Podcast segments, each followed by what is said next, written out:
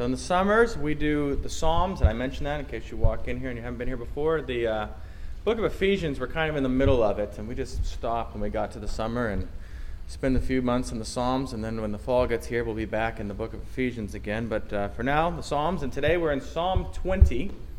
Uh, it's a short psalm, and it's usually tied together with Psalm 21. They kind of make a, a pair together.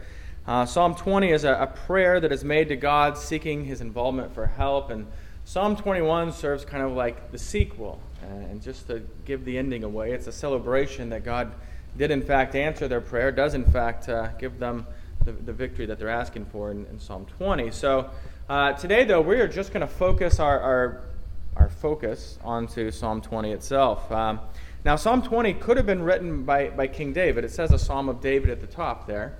Uh, that means one of two things. Either David wrote the psalm or it was a, a psalm that was written on, on behalf of David. Uh, this one seems more likely to be written in that way, on, on behalf of David. Uh, and part of that is it's certainly intended, uh, designed to be sung as part of a liturgy uh, on behalf of their king, uh, the people on behalf of their king, on behalf of their nation. Uh, and this is clear. You'll, you'll see there it's addressed to the choir master, and it's also uh, very liturgical in its form. That's why you see in the second half that term we. It's a, a group that is making this proclamation to the Lord. Uh, but let's, uh, let's go ahead and read, and, and just before we read, um, uh, just so you can better understand it, when you see the word he in this, it means God. Uh, and when you see the word you or your, it's referring to, to King David, and that just helps us keep in a little better order as we are reading it. Uh, Psalm 20, verse 1. May the Lord answer you in the day of trouble. May the name of the God of Jacob protect you. May he send you help from the sanctuary and give you support from Zion. May he remember all your offerings and regard with favor your burnt sacrifices. May he grant you with your, your heart's desire and fulfill all your plans. May we shout for joy over your salvation and in the name of our God set up your banners. May the Lord fulfill all your petitions. Now I know that the Lord saves his anointed. He will answer him from his holy heaven with the saving might of his right hand. Some trust in chariots and some in horses, but we trust in the name of the Lord our God. They collapse and fall, but we rise and stand upright. O Lord, save the king. May he answer us when we call. The grass withers and the flower fades. Let's pray. Lord God, your word here speaks of kings, and we have no king in our government. Your word speaks of the might of chariots and horses, and our military no longer utilizes these weapons. But Lord, it also speaks of the day of trouble and the day the days of trouble, the days of struggle, the days of fear and anxiety are timeless. And so teach us today from this psalm to look to you in the days of trouble. Lord, if anything said today is out of accord with your word, would it fall to the ground and never reach the ears of your people? But if it be true, would it penetrate to the hearts of those who hear it and, and be a comfort to their souls? It's in Jesus' name we pray. Amen. Well, to date myself a little, I began seminary in 2002. Um, and early on, you begin to look for any opportunity to, to preach at all. And so uh, this is in the Dallas area, and I would uh, found I could go preach at the retirement home, and the people there were the most encouraging people in the world. Um, they'd leave to you know go to the bathroom in the middle of your sermon, but uh, afterwards they were the most encouraged person you could ever. No matter what you said, they had nothing but encouragement to say. Uh, and the other place that I had opportunity to preach was in the classroom, and that was one of the most uh, intimidating situations ever. If you can imagine preaching and everyone out there with a piece of paper in front of them, a critique form, as they are uh, actually reviewing everything you say and how you say it. I can remember uh, uh, my professor was the, the Scottish pastor Sinclair Ferguson, and, and that even made me more intimidated. Uh, and I'll never forget that after, after my first sermon, he stands up to kind of give you a, an explanation of what's happening, and I'm, I'm waiting to hear what sort of review is he going to give me. Uh, and the first thing out of, his, out of his mouth is, never wear a striped shirt into the pulpit. Did you hear anything else? No. Which I guess was a, a good thing uh, ultimately. Um, and, and, he said, you know, it's, it's distracting and it communicates uncertainty. And, and maybe that's why I've grown so accustomed to the robe over the years. Uh, it was something that seemed weird to me at first, but, uh, you know, it covers my poor fashion sense. Now you can only see it barely from my, my wrist here. Um, but anyway, those were opportunities to preach when I was in seminary, seminary the retirement class and in class, um, the retirement home and in class. And I'll never forget just the weightiness uh, of the first time I, I got to stand up before a congregation and, and preach the Word of God to the people of God. Uh, it felt very different than, than the other situations. Uh, and at the time, I, I, wrote about it in my journal. And, and, what comforted me that morning before I, I went to preach was the psalm we've just read this morning, uh, the one we just read together as you followed along. And, and I wrote that day, uh, early that Lord's Day. I actually wrote my journal, and I'll read to you what I wrote here. Uh, September 4th, 2005. This morning at 11 a.m., God willing, I will preach for the first time to a morning church congregation. God, I am nervous. Not as much as I would have been in the past, and yet more than I ought to be. Just this morning, I read in Psalm 20 that some trust in chariots and some in horses, but the psalmist trusts in the Lord his God. May that be my prayer this morning. May my trust be in you, my Lord, my God. I've prepared with what I pray as your guidance this week a sermon that requires that I be emotionally open. Please grant me this openness when the time comes for me to ascend the pulpit at 11:20 or so. God, I am a weak man who has no confidence in himself, and that doesn't bother me so long as the faith you have given me remains, remains confident in my Lord and his strength to carry me through. Please be with me this day. In Christ's name I pray. And so that was the, the prayer that morning, uh, the comfort that came from this psalm. I hope this morning that you too are, are comforted as we look into this Psalm 20, um, because the, the Christian life is learning to trust the Lord. Uh, not only for the big things in life, like our salvation, the forgiveness of sin, but the smaller things in life as well, like uh, food on the table today at lunch. And the psalm that we have before us this morning teaches us this very well. Now, uh, this psalm certainly peaks in verse 7. That's the one we want to get to. It's the one we look at, it's the one that sticks with us. Uh, but when we're preaching through God's word, we want to make sure we get a, a fuller picture, the big picture of what that is, uh, you know, verse 7 of. And so we're going to begin at the beginning and we're going to work our way there. Uh, this begins with uh, the first stanza. The first stanza is verses 1 through 5, and it consists of seven statements. All seven of those statements beginning with that word may. May, it's indicating that this is a prayer to the Lord. They're asking something. And, and they're, they're, they're asking this of God, but it's being communicated. It's being actually directed to the king, as you can see there. Uh, the king in this is David. Um, in fact, the fact that the way that they are addressing this or directing this at King David is similar to the way that we use the, the well known benediction in, in Numbers chapter 6. The Lord bless you and keep you. The Lord make his face to shine upon you and be gracious to you the Lord lift up his countenance upon you and, and give you peace.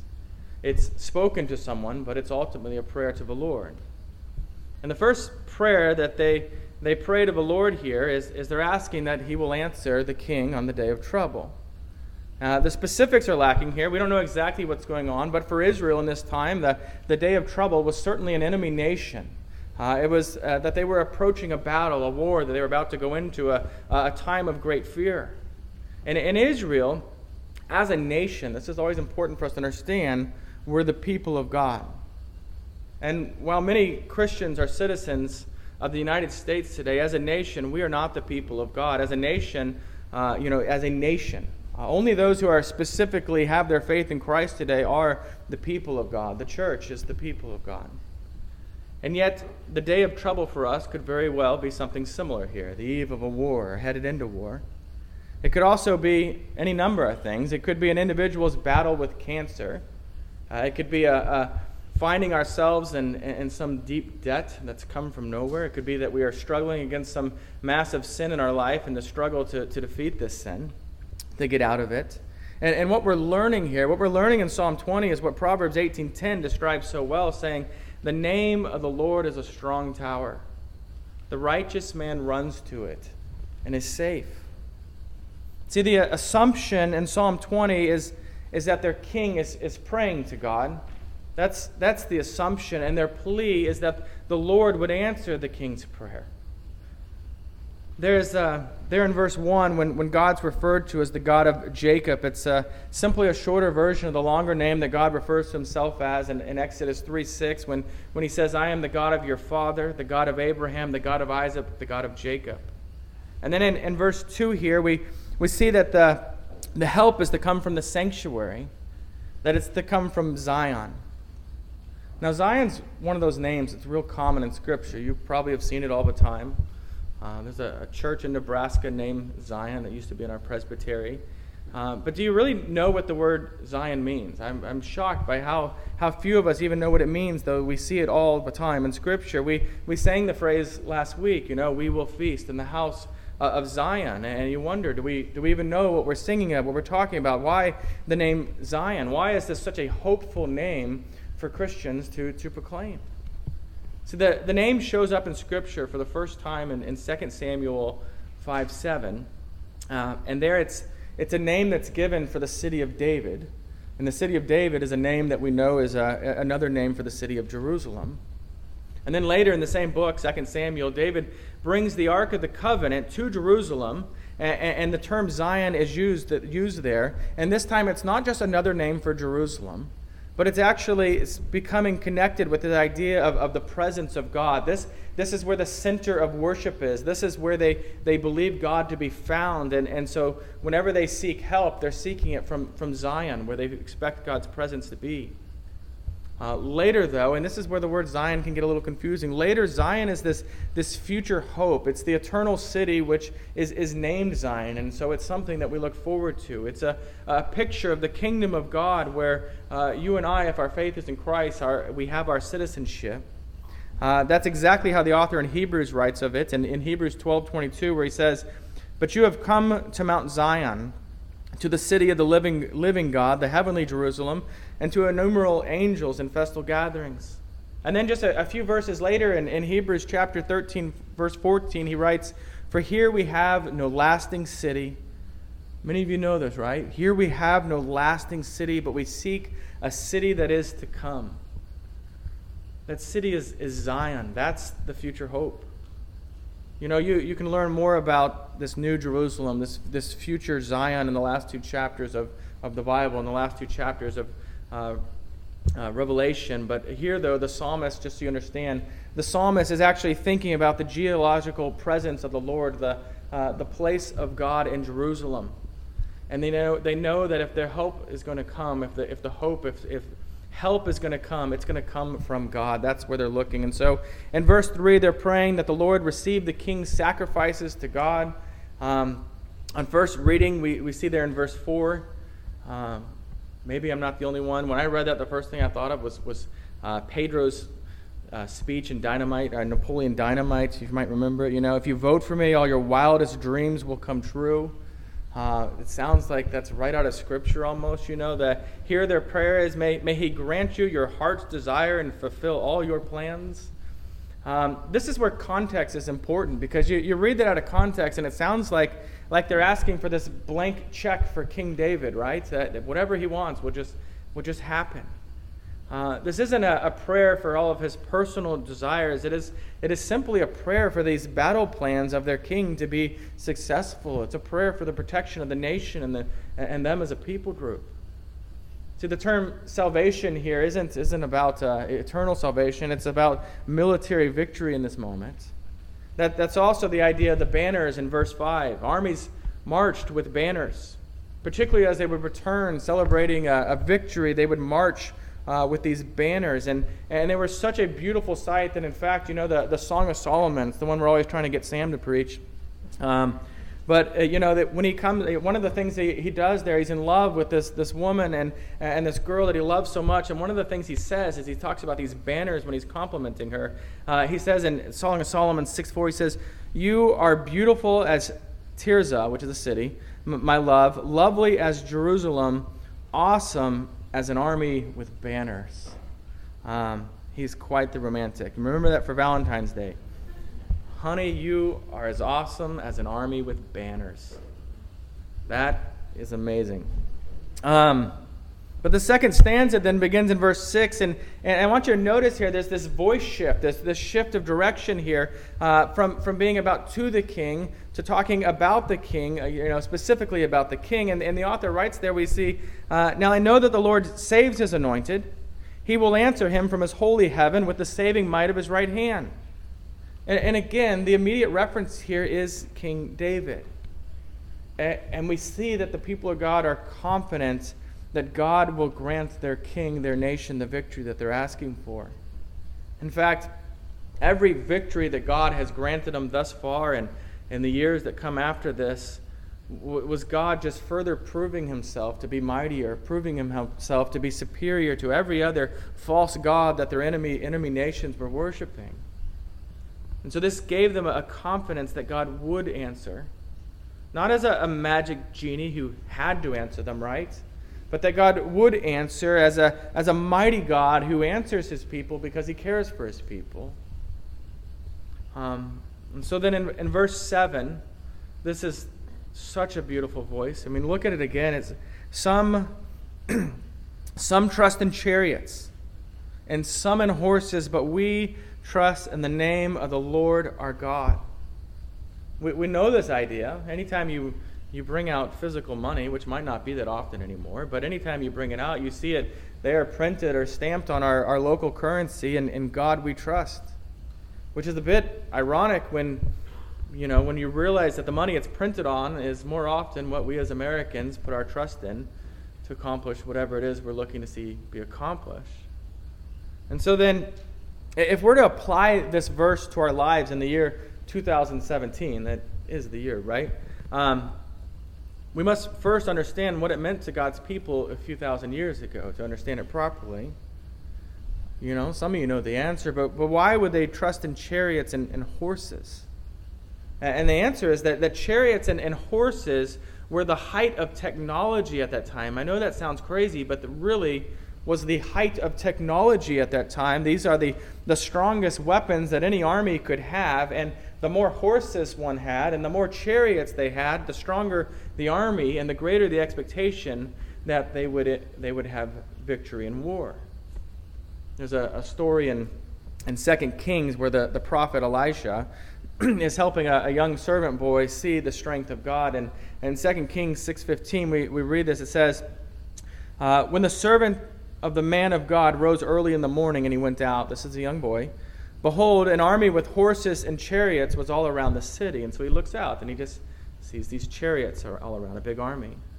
And the servant said, Alas, my master, what shall we do? And Elisha said, Do not be afraid, for those who are with us are more than those who are with them. And then Elisha prayed, and he said, O Lord, please open his eyes that he might see. And so the Lord opened the eyes of the young man, and he saw, and behold, the mountain was full of horses and chariots of fire all around Elisha. And so what he sees in this moment is, is that the might of God was greater than the might of their enemies that they could see surrounding the cities at that moment. And by seeing the, the might of their God, it, it worked to give them hope despite what would have looked like otherwise absolute defeat. In the book of Isaiah, there's, there's this warning against trusting in the military might and, and technology of the day using these, these same terms. Uh, uh, Isaiah 31:1, we, we read there, Woe to those who go down to Egypt for help and rely on horses, who trust in chariots because they are many, and in horsemen because they are strong, but do not look to the Holy One of Israel or consult the Lord. I think you're, you're getting it. The, the point here is that God is, is for you. The point here is that God is, if God is working for you, if God is fighting for you, then we can be absolutely certain that things will turn out better for us than if everyone else and everything else in the world were working for us and fighting for us, and yet God was not. Absolute confidence in that. And so, what we, we've got to learn as God's children is is that God is trustworthy.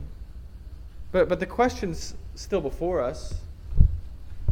What chariots, what, what horses are, are you and I tempted to trust in today? I mean, if you, if you put this in military terms, uh, unfortunately, you know way better than I here, right? Uh, but we're probably talking uh, nuclear bombs, Black Hawks, things of that nature. You know, if we, if we said the verse today, it might be something like um, some trust in stealth bombers and some in missiles, but we trust in the name of the Lord our God. And I'll, I'll say, you know, as an American, knowing that our military is uh, one of, if not the strongest in the entire world, I've assumed we're the strongest, uh, that has served to be quite a comfort to me in my lifetime. And yet, what God is teaching us here is that we ought to trust in the one who is mightier than even the mightiest army, even if that army is ours. And, and yet, where we place our trust is going to go far beyond military battles. Uh, we, we place our trust in doctors, we, we place our trust in family. Uh, of course, money, programs of all sorts. We put our trust in 401ks. Um, we put our trust in politicians, endlessly so, it seems, you know, that, that, that will elect this person and they will create the world that we dreamed existed. You know? Many, many today have, have placed their trust in President Trump. The eight years before that, many had placed their, their trust in President Obama. And I, I confess wrongly, you know, before that, I, I placed my trust in President Bush. Uh, my trust that, that he would bring about the end of abortion. And when I cast my vote in college, that was my expectation. You know, we, we put our trust in, in hashtags as, as if they might actually change the hearts of people. We, we trust jobs to provide for our needs and, and in spouses to bring joy to our lives. And, the truth is, we, we trust in so many things that simply are not God and never should be. I'll, I'll be honest, when I read something like this, I, I, kind of get stuck in this, this circular idea of, you know, I, I wonder, um, maybe you do too, you know, I, I wonder what does trusting God really look like here? you know, because sometimes it sounds like if I'm sick and I, and I go to the doctor and I, I take medicine, does that mean I'm not trusting God? Does that mean I'm trusting medicine and the doctor instead of God? And the answer is not necessarily. You know, both medicine and, and doctors are good gifts of the Lord to his, to his creation. And, and the point of Psalm 20 is not, not that he's saying don't use chariots, he's not saying don't use horses. You know, in fact, this army is going to use every horse, every chariot they can get their hands on. But, but their trust, their, their hope is in the Lord their God. And so trusting God doesn't mean that we, we don't use money in situations. It doesn't mean that we go to the doctor or, you, or not use medicines. And it doesn't mean that, that we're not going to drive tanks into battle. Or um, rather, it means we're not going to put our hope in those things ultimately. When, when, when young David, you, you probably one of the first stories you ever heard in Scripture, whether you grew up in the church or not, uh, David and Goliath, you know, when he went out and, and he went to fight Goliath, he didn't go out empty handed and just stand there waiting for the giant to fall. He, he had a slingshot with him, right? And the slingshot seemed ridiculous in, in some regards because he, he goes out there and he, and he says in uh, 1 Samuel 17 45, he says to Goliath, this huge beast of a warrior that he's, he has a boy has gone out to fight and he says you come to me with a sword with a spear with a javelin. But i come to you in the name of the lord of hosts the god of the armies of israel whom you have defied. His trust wasn't in what the weapons were in that moment. And the lord delivered goliath into the hand of, of david and david was victorious that day. You know it's a, it's a good exercise for us when we when we find ourselves wondering, is this something I'm, I'm trusting in? And it's just to plug it into this verse, verse 7 here, you know. Um, some trust in promotions and investments, but we trust in the name of the Lord our God, just as a way to remind us, whatever it is, we, we find ourselves wondering, am I trusting in this? Or is it simply a, a tool of the Lord that I, I'm using wisely? You know, even if we don't say it that way, even if we don't walk through the verse that way, it's it's good to have this idea in, in mind. Parents, uh, you know, parents are, are wise when they when they seek wisdom from God's word and, and how to parent. When we, we, we look to those who have raised children before us and, and have experience and, and we look to that wisdom, this, you know, this, this all shapes the way that we're going to uh, disciple our children, but we also know that, that our trust in our, our, our child's faith, our, our trust in their, their coming to, to, to trust the Lord themselves, that, that's a gift that the Lord God gives. And so we can do everything we can as parents, and yet we are trusting the Lord to work in that way. This is every area of life. Those of you who are unmarried and desire a spouse, you, you know, you, you meet people. You might use an online dating site. You, uh, you know, have a friend set you up. You go on dates. You use wisdom the whole process. But, but ultimately, you're, you're trusting the Lord to bring you together with a good man or a good woman for you to marry. And, and, and that can be a difficult thing, just learning to trust the Lord in that way. Uh, it's, it's true in every area of life. You know, uh, 401ks are, are good to have. No one's saying don't have them. Uh, they just they make a, a crummy God if your only hope is in that 401k. See, see, part of trusting God, and this is very important. If you've zoned me out, come back in. Part of, of trusting God is, is believing, it's, it's knowing that if that 401k of yours or whatever your investment is gets decimated by some crazy Ponzi scheme you never saw coming, that, that the Lord, He is mighty enough to provide for you some other way besides that. That's, that's the trusting in the Lord here. you know, even as a, a, church, we have, we have a budget, we have plans, we, you know, for how we're going to provide for that budget, but we must trust the Lord that He's going to provide for our, for our needs. Uh, we have plans and, and, what it means to disciple also, you know, the, the proclamation of the gospel. We, we, we know that there's all sorts of marketing strategies to attract people, but, but, but we must learn as a church to, to trust the Lord, to, to open the eyes of the lost, to convert the hearts of sinners, to accomplish salvation in the way that only God can ultimately do it. And, and that's why, you know, even as we began as a, a church plant nearly four years ago, uh, we, we picked this Mark 4, 26 through 29 as this theme verse, something that we were going to, uh, to look to as the way that the Lord builds his church. And uh, in that Mark 4, Jesus is speaking, and he says, The kingdom of God is as if a man should scatter seed on the ground. He sleeps and rises night and day, and the seed sprouts and grows, he knows not how. The earth produces by itself first the blade, then the ear, then the full grain in the ear. But when the grain is ripe at once, he puts in the sickle because the harvest has come. That was a theme verse for us because, you know, it's a, it's a commitment to be faithful and to trust the Lord to build his church his way. That doesn't mean we, we do nothing. You know, even as a church, we, we've had Facebook ads before. We put signs around town uh, on the weekends just so people know that we uh, exist. We invite people to come to church. We didn't just sit back and wonder if anyone would figure out we exist, you know. Um, and we come, we, we come together and we worship in this covenant community. But, but our trust is not in marketing, our, our trust is in the Lord that, that He would grow His church as only He can. so it's okay to make plans It's good to make plans, in fact. But, but let us not trust our plans over the Lord, who is sovereign over all of our plans. In other words, do get a job. Yeah? Uh, good message right there, right? Uh, do get a job, do work, do earn money so you can provide for your needs and the needs of your family. Uh, but put your trust in God, not that job, uh, so that if you lose that job, you don't lose faith that God will provide for you another job or another way or, or some way. George, George Mueller, the uh, 19th century English evangelist, um, said this better. He said, Should it please the Lord to lay me on a bed of sickness, or to keep me otherwise by reason of infirmity or old age or want of employment, from earning my bread, by means of the labor of my hands or my business or my profession, he will yet provide for me?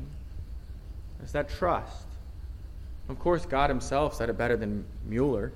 Uh, Proverbs 21 31, he says, the, the horse is made ready for the battle. You know what that means? You actually get the horse out and prepare it and saddle it and get the horse ready for battle. And the rest of the verse says this the, the horse is made ready for the battle, but the victory belongs to the Lord. Always looking to God Himself.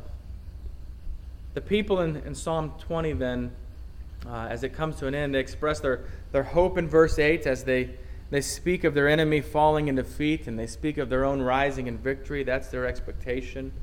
And then in, in verse 9, there's this one verse stanza, this liturgical prayer of God, O Lord, save the King. May he answer us when we call. You know, that's, that's where that well known phrase comes from nations that have kings, always shouting, right? God save the king or the queen or whatever might be their, their ruler. Uh, we, of course, again, we have no, no king as Americans. Uh, But as Christians, as, as citizens in the kingdom of God, we, we do have a king. We have a, a good king, a great king, and uh, our king is the Lord Jesus Christ. He's called the King of Kings, in fact. And our, our king was shockingly not mighty in appearance. And our king has conquered with no armies. Uh, a king who, who looked like, at the greatest moment of defeat, was happening on the cross. As it looked like the greatest moment of defeat, he was actually defeating death forever, for all, for everyone who would look to him with faith. Our, our king laid down his life to give his people eternal life. Our King delivered us from our sin. Our King is preparing a place for us. Our, our King will come again with, with might and strength that the world has never seen. We have a mighty King. And Christians, may our trusting in the Lord with, with all of our hearts, may it just stomp out the anxiety in our hearts so that we rest in our God, who is mightier than anything or anyone in, in all of creation. So as we we finish up here, the, the big thing here is I hope you're learning is, is what it means to, to trust in the Lord. You know, yes, work, make plans. This is not an excuse to sit back and, and wait for God to provide while you sit there and do nothing. But our, our hope in every area of our life, no matter what it might be, whenever the, the day of trouble or unknown comes, that we trust in the Lord our God. Let's pray. O oh Lord, we are anxious in our lives because we look with hope to human wisdom. We look to human strength, to human resources. May we seek the help of those who are, are gifted with medical knowledge. May we seek the might of the military in battle. May we use money for good purposes. May we seek the various technologies of our day when, when they are helpful for the day of trouble. But Lord, may we put our trust in you alone. And would we find comfort in your power and your goodness for us as your people, and your goodness to us as your people. In Jesus' name we pray. Amen.